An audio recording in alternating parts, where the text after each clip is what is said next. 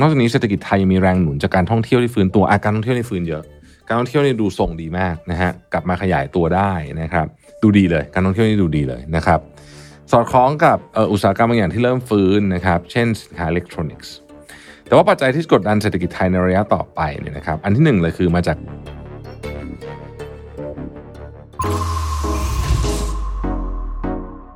Mission to the Moon. Continue with your mission. มุ่งสู่ความสำเร็จของปีนี้ไปกับ Life by Design คอร์สที่จะพาคุณไปพิชิตเป้าหมาย และวางแผนชีวิตที่สมดุลไปกับผม รวิทย์หานุสาหะ พิเศษเพียง 1,200 บาท เฉพาะวันที่ 16 ถึง 31 มกราคมนี้ แล้วพบกันนะครับ สวัสดีครับยินดีต้อนรับเข้าสู่ Mission to the Moon Podcast นะครับ คุณอยู่กับรวิทยานุสาหะครับ วันนี้จะมาชวนคุยเรื่องเรื่องที่คนกำลังเถียงกันอยู่เยอะมากตอนนี้ก็คือเรื่องว่าเราวิกฤตไม่วิกฤต GDP จะโตเท่าไหร่อะไรแบบนี้เนี่ยนะครับ ซึ่งก็ต้องบอกก่อนว่า GDP ปี 2566 เนี่ย ซึ่งก็มีการโต้เถียงเป็นดราม่ากันอยู่ตอนนี้เนี่ยนะฮะจะโตเท่าไหร่เนี่ยมันต้องรอเวลาสักนิดหนึ่งเป็นมันเป็นการคาดการณ์ซึ่งแต่ละตัวเลขจากสำนักงานเศรษฐกิจการคลังกระทรวงการคลังสำนักงานแบงก์ชาติของ IMF ของ World Bank ของใครกะสภาพัฒน์เนี่ยก็ ไม่ตรงสักคนนะฮะเราก็ต่างกันอย่างมีนัยสำคัญด้วย ผมว่าเราอาจจะเดี๋ยวรอดูแล้วกันว่าเป็นยังไงนะครับ ส่วนวิกฤตไม่วิกฤตเนี่ย เดี๋ยวจะเล่าให้ฟังอีกตอนหนึ่งว่าจริงๆแล้วคำว่าเศรษฐกิจวิกฤตในนิยามของ World Bank เนี่ยเขาพูดว่าไงบ้างนะฮะแต่ว่าวันนี้ผมจะมาคุยเรื่องที่คิดว่าทุกคนน่าจะมองเห็นไปในทางเดียวกัน คือประเทศไทยตอนนี้ท้าทายสุดๆ ในเชิงของการเจริญเติบโตทางเศรษฐกิจในระยะยาวนะฮะ แล้วผมอาจจะแตะนิดนึงด้วยซ้ำว่าไอ้แล้วไอ้เรื่องเงินดิจิทัลวอลเล็ตหนึ่งหมื่นบาทเนี่ยมันจะช่วยหรือมันจะยังไงนะฮะคือผมเอาข้อมูลเนี่ยมาจาก SCB EIC นะครับเอาเอาเอาว่าประเทศไทยตอนนี้เนี่ยนะฮะทำไมถึงมีปัญหา ปัญหาสี่ห้าอย่างนะครับซึ่งอยู่ในนี้ด้วยแล้วผมเพิ่มเติมให้ด้วยเนี่ยนะก็คือเรื่องของหนี้นะฮะเรื่องของ โครงสร้างทางเศรษฐกิจ หรือถ้าเกิดว่าจะให้เข้าใจง่ายกว่านั้นคือ business model ของประเทศไทยเลยนะครับในการสร้างความแตกต่างในการเติบโตต่อไปข้างหน้านะฮะแล้วก็เรื่องของประชากรนะเราจะแตะบางเรื่องเป็นพิเศษนะครับจากข้อมูลในวันนี้ เอาเศรษฐกิจโลกก่อนเศรษฐกิจโลกในปี 2024 เนี่ยทุกคนเห็นด้วยตรงกันว่ามีแนวโน้มจะชะลอตัวลงนะครับจากนโยบาย การเงินตึงตัวต่อเนื่องนะฮะแล้วก็ตลาดแรงงานที่อ่อนตัวลงนะครับแล้วก็จ้องเผชิญกับความไม่แน่นอนรอบด้านนะครับ ปีนี้นี่มีการเลือกตั้งใหญ่ใน 60 กว่าประเทศทั่วโลก ถ้ารวมการเลือกตั้งระดับรัฐสภาเนี่ย70กว่าประเทศนะฮะคือถ้าเอาขนาดเศรษฐกิจ GDP มาบวกกันของประเทศที่เลือกตั้งในปีนี้เนี่ยก็ 60 กว่าเปอร์เซ็นต์นะครับถ้าเอาตัวเลขของผู้มีสิทธิ์เลือกตั้งนะฮะประมาณครึ่งหนึ่งของผู้ใหญ่ทั้งหมดนะครับคือแต่ละประเทศเนี่ยอายุเลือกตั้งก็ไม่เหมือนกันแต่ว่า เราว่าผู้ใหญ่ 18 ขึ้นไปนะฮะประมาณครึ่งหนึ่งอะปีนี้จะออกไปใช้สิทธิ์เลือกตั้งกันนะครับ แล้วก็อีกเรื่องหนึ่งที่คนตอนแรกก็กังวลไม่มากนักเท่าไหร่ แต่ตอนนี้กังวลจัดเลยเนี่ยนะครับ ก็คือเรื่องที่ทะเลแดงนะฮะ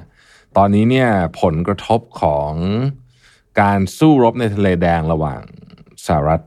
พันธมิตรและชาติพันธมิตรเช่นสหราชอาณาจักรนะครับ สู้กับกลุ่มฮูตีซึ่งเป็น กลุ่มของกบฏในประเทศเยเมนเนี่ยนะฮะคือต้องเล่าอย่างนี้ก่อน กลุ่มฮูตีเนี่ยไม่ใช่แบบ คือคุณต้องนึกภาพกบฏแบบว่าไม่ใช่แบบแบบมี RPG แล้วก็ปืน AK 47 แล้วไม่ใช่อย่างนั้นนะฮะคือคือกลุ่มฮูตีเนี่ยเป็นเป็นกองกำลังไร้รัฐ หรือว่าไม่ไม่ได้ไม่ได้อยู่ในรัฐไหนไม่ได้มีไม่ได้มีประเทศที่เขารองรับก็จริงนะครับ แต่ว่าศักยภาพของกลุ่มฮูตีเนี่ยสูงมากนะฮะคือเขามีแบบขีปนาวุธคือคือเหมือนกองทัพเอางี้ ใหญ่กว่ากองทัพหลาย ๆ ประเทศแน่นอนนะฮะแล้วก็ทำไมถึงรู้เพราะว่าเขามีการพาเรดอาวุธออกมานะฮะคือมันไม่ใช่มีแบบกระจอกง่อยใช่คำนี้เพราะฉะนั้นการสู้รบเนี่ยนะครับกับสหรัฐอเมริกาและอังกฤษเนี่ยไม่ใช่ว่าจะจบง่ายๆ และจริงๆกลุ่มฮูตีเองก็เคยโดนบอมมาจากตอนที่ซาอุมีเรื่องกับซาอุมันตั้งนานแล้วนะฮะเขาก็ไม่ได้ไปหายไปไหนก็อยู่ตรงเนี้ยแต่ว่าตอนนี้สิ่งที่มันเกิดขึ้นก็คือว่า supply chain ก็เริ่มมีปัญหานะครับ ถ้าใครนึกภาพไม่ออกให้ย้อนกลับไปช่วง ปลายปี 2021 ที่ supply chain ของโลกมีปัญหา แล้วก็ค่าตู้เนี่ยขึ้นไปพันกว่าเหรียญนั่นเลยโอ้โหแบบหนักมากตอนนั้นนะฮะตอนนี้ก็ทำท่าเหมือนจะคล้ายๆอย่างนั้นอีกแล้วนะครับเพราะว่าณจุดนี้ที่ทะเลแดงเนี่ยมันเป็นตัวเชื่อมโยงขึ้นไปถึงคลองสุเอซนะครับซึ่ง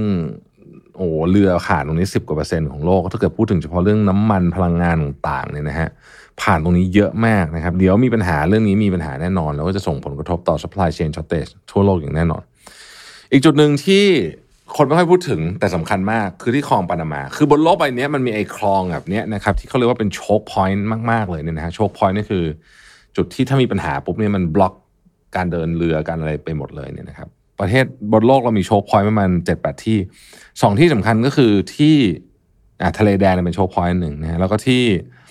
ที่คลองสุเอซซึ่งต่อกับทะเลแดงเรื่องเดียวกันนะฮะแต่จุดหนึ่งที่คนไม่ค่อยพูดถึงคือที่คลองปานามานะครับ คลองปานามาเนี่ยก็เป็นการตัดคล้ายๆ อย่างเงี้ยนะฮะคล้ายๆ ที่คลองสุเอซเนี่ยนะฮะคลองปานามาไม่ได้มีใครรบกัน แต่คลองปานามามีปัญหาจากน้ำมันแรงนะครับคือถ้าจะอธิบายแบบเร็วๆคือว่าระดับน้ำสองข้างมันไม่เท่ากัน เพราะฉะนั้นเขาจะต้องมีการเอาเรือเข้ามาเสร็จปิดประตูข้างหนึ่งเปิดประตูอีกข้างหนึ่งเอาน้ำเข้ามาเพื่อให้เรือเดินออกไปได้ ซึ่งถ้าทำแบบนี้ไม่ได้เรือก็ไปไม่ได้นะครับ ทีนี้ตอนนี้ปัญหาที่คลองปานามาก็คือมันมีเรือจอดรออยู่เยอะมากนะครับ และที่คลองปานามากับ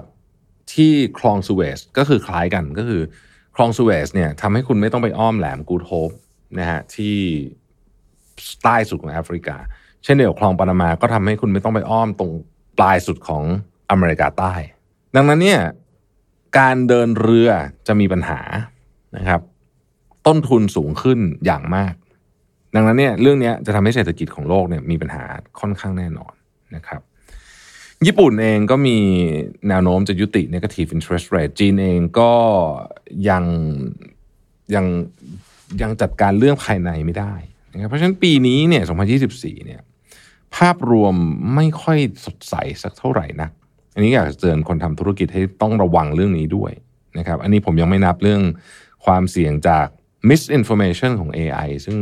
ซึ่งอาจจะส่งผลกระทบต่อเศรษฐกิจได้ เดี๋ยวเราจะคุยกันในประเด็นนี้อีกทีหนึ่งรวมถึงเรื่องของ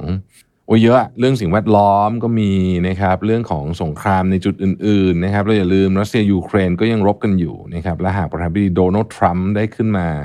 เป็นประธานาธิบดีจริงๆ ซึ่งตอนนี้ดูทรงแล้วเนี่ยไม่น่าพลาดนะฮะผมให้ 70%แล้วกันนะตอนนี้นะฮะก็สงครามยูเครนจะเปลี่ยนโฉมหน้าไปทันทีแน่นอนนะครับเพราะว่ามีแนวโน้มว่าสหรัฐอาจจะถอนตัวจากการสนับสนุน เพราะว่าเขาต้องไปโฟกัสเรื่องภายในก่อนนะความตึงเครียดที่ ไต้หวันนะครับ อันนี้ก็จะเป็นจุดหนึ่งที่ที่ต้องดูนะครับแล้วก็ถ้ามันมีอะไรขึ้นมาเนี่ยนะครับ เรื่องของคือคือคงไม่มี แต่ว่าไม่แน่ก็คืออินเดียกับจีนนะครับสองประเทศนี้ก็คึมคึมกันอยู่ถึงจะอยู่ในบริกด้วยกันก็เถอะนะก็มีความคึมคึมกันอยู่พอสมควรนะฮะทีนี้เอามาพูดถึงประเทศไทยบ้างนะครับ ไตรมาสหนึ่งของปี 2024 เนี่ย SBAC เขาก็มองนะว่าเอาละมันก็คงจะขยายตัวต่อเนื่องนะครับ เพราะว่าแรงส่งเนี่ยมาจากการบริโภคของภาคเอกชนนะครับ ความเชื่อมั่นของผู้บริโภคดีขึ้นนะฮะมาตรการลดค่าครองชีพ แล้วก็อย่าลืมเรามีโครงการ e-tax invoice นะครับหมดอายุกลางเดือนกุมภาใครยังไม่ได้ใช้ก็ไปใช้ด้วยนี่สิคือเนี่ยมาตรการนี้ก็ฟังดูแล้วก็ทำให้กระตุ้นการใช้จริงๆนะครับ เพราะว่ามันลดภาษีได้ค่อนข้างเยอะนะฮะ ผลพวงโครงการนี้ก็อาจจะไม่ได้เยอะมาก เพราะว่ามันจำกัดกลุ่มนะครับเงื่อนไขก็จำกัดแล้วก็ร้านที่ออก e-tax ได้ก็ไม่ได้เยอะเท่าไหร่เนี่ยนะครับก็แต่ว่าก็คงจะมีผลในเชิงบวกบ้าง นอกจากนี้เศรษฐกิจไทยมีแรงหนุนจากการท่องเที่ยวที่ฟื้นตัวอาการท่องเที่ยวที่ฟื้นเยอะ การท่องเที่ยวนี่ดูทรงดีมากนะฮะกลับมาขยายตัวได้นะครับ ดูดีเลยการท่องเที่ยวนี่ดูดีเลยนะครับ สอดคล้องกับอุตสาหกรรมบางอย่างที่เริ่มฟื้นนะครับ เช่นสินค้าอิเล็กทรอนิกส์ แต่ว่าปัจจัยที่กดดันเศรษฐกิจไทยในระยะต่อไปเนี่ยนะครับอันที่หนึ่งเลยคือมาจากการประกาศใช้พรบงบประมาณปี 2567 ที่ล่าช้าจะกดดันภาครัฐ ให้ลงทุนได้น้อยในครึ่งปีแรกนะครับ อย่างที่บอกไปในเมื่อกี้ว่าความเสี่ยงของของโชคพอยต์ต่าง ๆ ในในโลกเนี่ยนะฮะความขัดแย้งพวกนี้เนี่ยก็อาจจะก่อให้เกิดถึงวิกฤตเรื่องราคาพลังงาน เรื่องแก๊สเรื่องอะไรพวกนี้ได้นะฮะ มาดูที่เงินเฟ้อนะครับเงินเฟ้อเนี่ยก็ติดลบนะฮะต่อเนื่องตั้งแต่ไตรมาสที่ 4 ของปีก่อน แต่ว่าต้องบอกว่าที่มันติดลบเนี่ยมันก็มีผลต่อมันมีผลมาจากมาตรการช่วยค่าครองชีพของประชาชนนะครับ SCBAC ประเมินว่าประเทศไทยยังไม่เข้าสู่สภาวะเงินฝืดเนื่องจากเงินเฟอ้อติดลบยังไม่ได้กระจายตัวไปในรายสินค้าเป็นวงกว้างนะครับแล้วก็เงินเฟอ้อพื้นฐานยังเป็นบวก มองไปข้างหน้าเนี่ยเงินเฟอ้อมีแนวโน้มจะปรับเพิ่มขึ้นนะจากแรงกดดันเรื่องของอุปทานเป็นหลักนะครับ แล้วก็แรงกดดันเรื่องของหนี้ครัวเรือนไทยอยู่ในระดับสูงมากผมแถมคาว่ามากให้ด้วยนะฮะแล้วก็มีปัญหาที่กลุ่มเปราะบางฟื้นตัวช้านะครับ อีกการหนึ่งที่ไม่ได้อยู่ในนี้นะฮะแต่ว่าอันนี้ก็เป็นที่ทราบกันอยู่ในวงการอยู่แล้วว่า ตอนนี้เนี่ย NPL ของไตรมาส4ปีที่แล้ว 2023 เนี่ยนะครับของธนาคารเนี่ย สูงขึ้นมาแบบมีนัยสำคัญนะฮะสูงกว่าที่เขาคาดแล้วกันเอาอย่างเงี้ยนะฮะเรื่องนี้ก็น่าน่าน่าน่าสนใจอยู่เหมือนกันนะครับ เพราะฉะนั้นเนี่ยนะครับช่วงนี้ก็นโยบายระยะสั้นระยะยาวก็จะต้องทำคู่กันไปนะฮะแก้ปัญหาทั้งเฉพาะหน้าด้วยปัญหาระยะยาวด้วยนะครับส่วนเรื่องดอกเบี้ยของธนาคารแห่งประเทศไทยอ๋อไม่ใช่สิ ผมพูดอย่างนี้ไม่ถูก ดอกเบี้ยไม่ได้กำหนดโดยธนาคารแห่งประเทศไทย ดอกเบี้ยโดยกำหนดกำหนดโดยคณะกรรมการนโยบาย การเงินหรือว่ากรนงชื่อเต็มยาวมากจำชื่อไม่ได้ละนะครับซึ่งซึ่งก็มีคนของธนาคารประเทศไทยอยู่นั้น แต่ว่าไม่ใช่ทั้งหมดเป็นเป็นคนจำนวนน้อย ถ้าไม่รับรองผู้ว่าซึ่งท่านเกษียณไปแล้วแล้วกลับมาใหม่ ไม่นับอันนั้นถือว่าเป็นคนนอกนะครับ ผมเข้าใจว่าคนของธนาคารประเทศไทยคือสามและคนนอกสี่ถ้าผมจำไม่ผิดนะครับอะอันนี้ก็ก็ก็กรงนะฮะก็อาจจะทำคงดอกเบี้ยประมาณนี้นะครับหรือถ้าลดก็คงลดไม่เยอะค่าเงินบาทเนี่ยจะอ่อนตัวในช่วงต้นปี เป็นผลจากดอลลาร์สหรัฐที่ แข่งค่าขึ้นตามมุมมองของเฟดที่อาที่อาจจะลดดอกเบี้ยช้ากว่าที่คาดการไว้ อย่างไรก็ดีเนี่ยนะฮะตัวนี้น่าสนใจนะ SBAC เขาบอกว่า ปลายปีเนี่ยเงินบาทจะแข็งไปถึง 32 ถึง 3.3 เลยทีเดียว ถ้าพูดถึงการเจริญเติบโตทางเศรษฐกิจในปี 2024 นะครับ ก็ทรงๆกันหมดแต่ว่าที่น่าสนใจเนี่ยก็คือเออาเซียน5นะฮะผมก็เพิ่งเคยได้ยินคำว่าอาเซียน5อาเซียน5ไม่มีเมืองไทยนะฮะ มีอินโดมาเลฟิลิปปินส์สิงคโปร์เวียดนามนะฮะนี่เขาจะโต 4 4.4เปอร์เซ็นต์นะ4.9เปอร์เซ็นต์ขออภัยนะฮะอินเดียโต 6.3เนี่ยเยอะมากนะครับ ส่วนไทยเราเนี่ยก็ผมว่าประมาณสักสามนะฮะคำถามต่อไปคือที่บอกว่าการเลือกตั้งมีหลาย ๆ อันเมื่อกี้เนี่ยมันมีอะไรบ้างที่น่าสนใจนะครับ เราเอาเริ่มต้นจากที่ สหรัฐอาณาจักรก่อนละกันนะครับสหรัฐอาณาจักรเนี่ยจะเลือกเลือกตั้งประมาณน่าจะไตรมาสสามนะฮะมีความเสี่ยงสูงที่จะไม่มีผู้ชนะเด็ดขาดที่จะบริหารประเทศได้ราบรื่นนะครับและอย่าลืมว่าอังกฤษสหรัฐอาณาจักรเนี่ยนะฮะเปลี่ยนนายกมนตรีมาสี่รอบแล้วตั้งแต่ปีตั้งแต่โควิดอะไต้หวันเลือกไปแล้วจบไปแล้วนะฮะตอนนี้ก็ยังไม่มีอะไรมาก แต่ว่าก็เป็นชนวนเหตุได้ในอนาคตนะครับ อินโดนีเซียเลือกตั้งเดือนกุมภานะครับ จะมีนัยยะสำคัญต่อนโยบายทางเศรษฐกิจ เช่นเรื่องการย้ายเมืองหลวงจากจาการ์ตาไปที่นูซันตาราเนี่ยนะฮะซึ่งต้องใช้เงินลงทุนสูง แล้วก็มาตรการการดึงดูดการลงทุนจากต่างประเทศนะครับ การห้ามส่งออกอะไรพวกนี้นะฮะก็ต้องไปดูเรื่องพวกนั้น อินเดียนะครับ อินเดียนี่เลือกตั้งเข้าใจว่าปลาย เมษานะครับนายกรัฐมนตรีนรินทราโมดีเนี่ยมีฐานสนับสนุนสูงนะครับ คาดว่านโยบายพวกการผลิตอุตสาหกรรมเทคโนโลยีการเชื่อมโยงระหว่างภูมิภาคเนี่ยจะยังคงดำเนินต่อไปได้นะครับ แต่ต้องจับตาความสัมพันธ์อินเดียกับสหรัฐ และการวางตัวทางภูมิรัฐศาสตร์นะครับ ถ้าหากว่าสงครามในตะวันออกกลางมันขยายตัวเนี่ยนะครับ มันก็ใกล้อินเดียเหมือนกันนะถ้าใครดูแผนที่นะ แอฟริกาใต้เนี่ยนะครับช่วงประมาณเริ่มต้นการเลือกตั้งนี่นะเข้าใจว่าเเริ่มต้นตั้งแต่ประมาณไตรมาสสองอาจจะไปจบไตรมาสสามนะเขามีขั้นตอนค่อนข้างเยอะนะประธานาธิบดีเนี่ยนะครับหนึ่งในพักขนาดใหญ่อาจได้ร่วมรัฐบาล ซึ่งสนับสนุนนโยบายประชานิยมสุดโต่งอ่าซึ่งน่าเป็นห่วงอยู่เหมือนกันเพราะว่าภาวะเศรษฐกิจที่ผ่านมาเนี่ยนะครับไม่ค่อยดีนะฮะแล้วก็มีปัญหาเรื่องสังคมด้วย สภาพยุโรปนะครับมีการเลือกตั้งนะฮะ รัฐสภายุโรปในเดือนมิถุนายนนะครับอันนี้จะมีผลต่อการกำหนดทิศทางนโยบายสำคัญของ EU นะครับโดยเฉพาะเรื่องการคลังเรื่องการเคลื่อนย้ายแรงงาน เรื่องสภาพภูมิอากาศนะฮะเราก็ยังมีการเลือกตั้งทั่วไปในโปรตุเกสในออสเตรียอะไรอย่างนี้ด้วยนะครับและที่จับตามองมากที่สุดก็คือการเลือกตั้งประธานาธิบดีสหรัฐในเดือนพฤศจิกายนนะครับ ค่อนข้าง ไม่น่ามีอะไรผิดพลาดแล้วนะฮะ เป็นการแข่งขันระหว่างโจไบเดนกับโดนัลด์ทรัมป์ นอกจากโดนัลด์ทรัมป์นี่จะโดนตุลาการพิวัตรก็อาจจะไม่ได้ลง แต่ว่าผมคิดว่ายากเพราะว่าที่นู่นเนี่ย คือมันไม่ได้ทำแบบนี้ได้ง่าย ๆ นะฮะ หากโดนัลด์ทรัมป์ชนะอย่างที่บอกนะฮะ ผมวันนี้ให้ 70%มันจะมีอะไรเกิดขึ้นบ้างนะครับ นโยบายการค้าจะเข้มงวดมากขึ้นนะครับ เช่นเพิ่มภาษีนำเข้า เอ่อเรื่องสงครามนี่เปลี่ยนแน่นอนนะฮะเพราะโดนัลด์ทรัมป์พูดเรื่องนี้บ่อยมาก เขาจะเปลี่ยนแปลงจุดยืนทางภูมิรัฐศาสตร์ ยกเลิก ลดความช่วยเหลือยูเครนนะครับอาจจะถอนตัวจากจาก WTO ดีไม่ดีจะถอนตัวจากนาโต้ด้วยซ้ำทำก็เคยพูดเรื่องนี้นะฮะขาดดุลงบประมาณมากขึ้นจากการขยายเวลามาตรการลดภาษีเงินได้ภายในประเทศนะครับ มีคนเคยบอกไว้ว่า ถ้าหากว่าโดนัลด์ทรัมป์ชนะเลือกตั้งนะครับ แผ่นดินจะลุกเป็นไฟ แต่ว่าเป็นแผ่นดินในสหรัฐอเมริกานะครับ แผ่นดินนอกสหรัฐอเมริกาจะสงบ ไม่รู้จริงเปล่านะฮะเอาล่ะนะฮะตอนนี้จะบอกว่าค่าระวังเรือตอนนี้นะครับ เริ่มขึ้น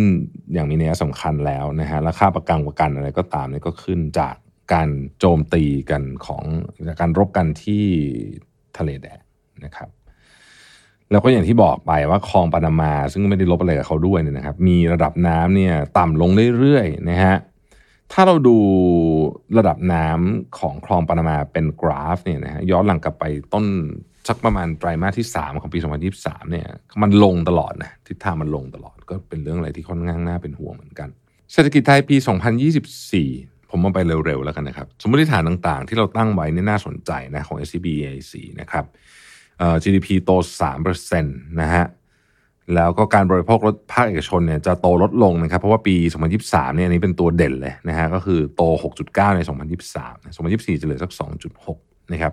การลงทุนภาคเอกชนจะเพิ่มขึ้นนะผมไปตัวสำคัญสำคัญเนาะมูลค่าการส่งออกสินค้าก็จะเพิ่มขึ้นนะครับการนำเข้าสินค้าก็จะเพิ่มขึ้นจำนวนนักท่องเที่ยวต่างชาติน่าสนใจนะฮะปีนี้ปีที่แล้วเนี่ยปิดน่าจะ 28 ล้านนะครับปี 2024 น่าจะได้ 36 ล้าน โดยสมมติฐานราคาน้ำมันดิบ Brent เนี่ย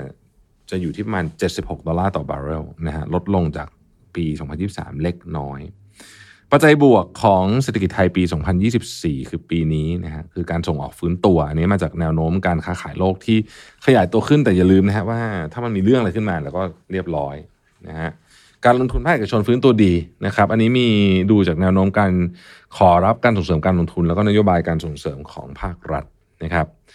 สิ่งที่น่าเป็นกังวลนะฮะเศรษฐกิจจีนชะลอตัวลงจากปัญหาโครงสร้างนะครับ อันนี้ก็จะกระทบ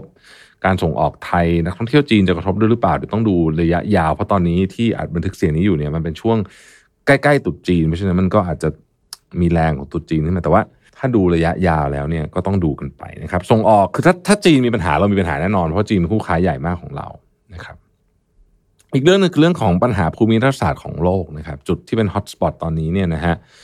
ก็ยังดูไม่มีจะจบ ไม่มีไม่มีท่าทีว่าจะจบนะครับ ดูมีท่าทีจะจะขยายวงนะฮะอันนี้ก็น่าเป็นห่วง climate risk นะครับ ปีหน้ามีลานียาใช่ไหม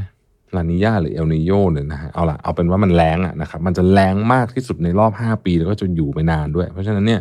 อันนี้ก็น่าเป็นห่วงถึงภาคเกษตรกรของไทย ซึ่งเกษตรกรไทยเองเนี่ยนะครับ เราเรายังไม่ได้ใช้เทคโนโลยีในการทำงานมากนักพูดจริง นะครับ การลงทุนภาครัฐก็จะช้าเรื่องงบประมาณก็จะช้านะครับ แล้วก็รายได้ฟื้นตัวไม่ทั่วถึงหนี้สูง ความเสี่ยงจากดอกเบี้ยเงินฝากที่เราขอไปดอกเบี้ยในระบบการเงินที่สูงนะครับ นี่ก็จะเป็นอีกประเด็นหนึ่งที่สำคัญ นักท่องเที่ยวเอาไปดูเรื่องนักท่องเที่ยวกันนิดหนึ่งนะฮะว่าเป็นยังไงบ้างเล่าถึงปี 2023 ก่อนนะ2023เนี่ยเราอยู่ที่ 28 ล้านคนนะครับ แล้วก็มาพีคสุดเลยก็คือเดือนธันวาซึ่งก็ก็ก็ make sense เพราะมันเป็นเดือนที่ high season นะครับ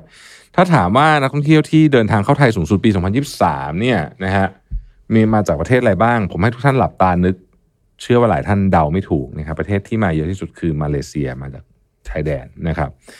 เยอะนะครับ แล้วก็ลองมาคือจีนนะครับมาเลเซีย 4.5 ล้านคนจีน 3.5 ล้านคนเกาหลีใต้ 1.6 ล้านคน อินเดีย 1.6 ล้านคน แล้วก็รัสเซีย 1.48 ล้านคนนะครับสำหรับปี 2024 นะฮะ เขาก็คาดการณ์ไว้ว่าเออปีนี้เนี่ยก็จะฟื้นตัวนะครับนักท่องเที่ยวจีน ใครมาเมืองไทยแม็กซิมัมสุดๆเลยตอนปี 2019 ปีที่เราได้นักท่องเที่ยว 40 ล้านคนน่ะนักท่องเที่ยวจีนมา 11 ล้านนะฮะปี 2024เนี่ยคาดว่าจะมาประมาณ 7 ล้าน ตัวเลขรวมคือ 36 ล้านนะครับนโยบายที่เราออกมาเพื่อกระตุ้นการท่องเที่ยวนะครับคือฟรีวีซ่าต่อเนื่องนะฮะนี้นักท่องเที่ยวจีนอินเดียคาซัคสถานไต้หวันนะครับแล้วก็ขยายวันพำนักให้นักท่องเที่ยวรัสเซียด้วยนะฮะ การขยายการเปิดสถานบันเทิงถึงตีสี่สำหรับผับบาร์ในกรุงเทพภูเก็ตชลบุรีเชียงใหม่แล้วก็เกาะสมุยนะครับมาตรการส่งเสริมให้ไทยเป็นศูนย์กลางการท่องเที่ยวและการใช้จ่าย ด้วยการปรับปรุงโครงสร้างนะครับและอัตราภาษีสรรพสามิตและภาษีประเภทอื่นนะฮะเช่น ปรับปรุงอัตราภาษีสินค้าสุราแช่พื้นบ้าน ปรับปรุงโครงสร้างภาษีศุลกากรและวานไวน์นะฮะแล้วก็หลักเกณฑ์การขอคืนแหวดแต่แถมให้นิดนึงด้วยไหม จะให้ดีเนี่ยนะครับไอเวลาห้ามขายเหล้าตอนบ่ายสองถึงตีสี่แบบเลิกเถอะนะฮะน่าจะน่าจะช่วยขึ้นเยอะนะฮะตีไม่ใช่บ่ายสองตีบ่ายสองถึงห้าโมงเย็นโอ้เบลอวันนี้นะครับซอฟต์พาวเวอร์นะฮะคือคือผมไม่ได้อะไรนะพูดจริงนะคือคำว่าซอฟต์พาวเวอร์เนี่ยมันต้องใช้ให้มันนิยามมันถูกต้องหนึ่งแต่ว่าการจัดเรื่องของ festival การประชาสัมพันธ์ประเทศผมเห็นด้วยนะฮะแต่เราไม่จำเป็นต้องใส่คำว่าซอฟต์พาวเวอร์ไปในทุกเรื่องก็ได้มั้ง อยากใส่ก็ใส่ไม่เป็นไรหรอกอะนะฮะโอเค ทีนี้คำถามก็คือว่าแล้วปัญหานี่อะทำไง อย่างที่เราทราบกันเพราะเราพูดกันมาตลอดว่าปัญหานี้ของประเทศไทยนี้ครัวเรือนเนี่ยหนักโคตรๆนะฮะทีนี้เรามีปัญหาบ้าง SBAC ก็ข้อเสนอว่ามันก็ต้องมีนโยบาย 2 ระยะในการจัดการกับเรื่องนี้นโยบายระยะสั้นนะครับ อันนี้เป็นพวกเยียวยากระตุ้นทั้งหลายเนี่ยนะครับ มาตรการช่วยเหลือและเยียวยา ผ่านการลดรายจ่าย และกระตุ้นเศรษฐกิจสำหรับผู้มีรายได้น้อยนะครับอันนี้เป็น targeted นะครับคือไม่ได้หวานนะฮะมีความจำเป็นนะครับ ก็ยังยังมีความจำเป็นอยู่นะครับ เพื่อให้ประชาชนมีคุณภาพชีวิตและผ่านพ้นช่วงวิกฤตไปได้นะครับมาตรการปรับโครงสร้างหนี้ช่วยลูกหนี้ผิดนัดชำระที่ยังมีศักยภาพนะฮะให้โอกาสทยอยหารายได้มาคืนหนี้นะครับภาครัฐร่วมมือกับเจ้าหนี้นะครับเร่งแก้ปัญหาหนี้ทั้งในและนอกระบบ ซึ่งนี้ทางรัฐบาลเองก็ มีนโยบายอยู่แล้วนะครับ เป็นคลินิกแก้หนี้อะไรแบบนี้นะครับ ซึ่งในนี้เขาก็บอกว่าโอเค ให้คำปรึกษาลูกหนี้เพื่อแก้หนี้อย่างมีระบบนะฮะโดยลดหนี้เก่าแล้วลดกันก่อนนี้โดยไม่จำเป็นนะฮะให้ความรู้ทางการเงิน แล้วก็พัฒนาการให้สินเชื่อนะครับ คิดตามความเสี่ยงลูกหนี้แต่ละรายนะฮะเป็นนี้เรียกว่า risk based pricing ซึ่งทำได้นะฮะเพราะว่าเรามีข้อมูลเยอะพอที่จะทำได้อยู่แล้วนโยบายระยะยาวไอ้นี่ยากนะฮะแต่ต้องทำ อันแรกคือนโยบายเพิ่มภูมิคุ้มกันให้กับคนไทย ผ่านการเพิ่มรายได้ปรับทักษะและลงทุนการศึกษานะครับนโยบายปรับปรุงสวัสดิการพื้นฐานให้เหมาะสมและเพียงพอนะฮะอันนี้ดีนะครับ เพราะว่ามันจะช่วยลดการก่อหนี้ที่ไม่จำเป็นของครัวเรือนและป้องกันไม่ให้ลูกหนี้กลับอยู่ในวงจรหนี้อีกนะครับนโยบายการสร้างความแข็งแกร่งทางการเงินส่วนบุคคลและครัวเรือนโอนี้จำเป็นมาก สร้างแพลตฟอร์ม reskill สอดคล้องกับการสร้างงานยุคใหม่นะครับ เพิ่มรายได้อย่างเป็นระบบอะไรอย่างนี้เป็นต้นนะครับ นโยบายด้านอื่นๆ คือการดึงดูด FDI Foreign Direct Investment นะฮะเพื่อขับเคลื่อนอุตสาหกรรมใหม่นะฮะผลักดัน SME นะครับเร่งลงทุนโครงสร้างพื้นฐานยกการระดับการแข่งขันของประเทศนะครับประมาณนี้นะฮะจริงๆมันยาวมากเลยใครอยากไปโหลดอ่านก็เข้าไปโหลดในเว็บไซต์ของ SCBAC ได้นะครับ ต้องขอบคุณทาง SCBAC ด้วยที่แบ่งปันข้อมูลดีๆ แบบนี้มานะฮะผมก็เอาข้อมูลเขามาใช้อยู่เป็นประจำอยู่แล้วนะครับ สำหรับวันนี้ลาไปก่อนนะฮะ แล้วเราพบกันใหม่พรุ่งนี้ สวัสดีครับ สมัครสมาชิก Mission Club YouTube Membership นะครับ ราคาเริ่มต้นเพียง 50 บาท มีสิทธิพิเศษมากมาย เฉพาะสมาชิกเท่านั้น กดสมัครอ่านรายละเอียดได้ใต้คลิปเลยนะครับ ขอบคุณครับ Mission to the Moon. Continue with your mission.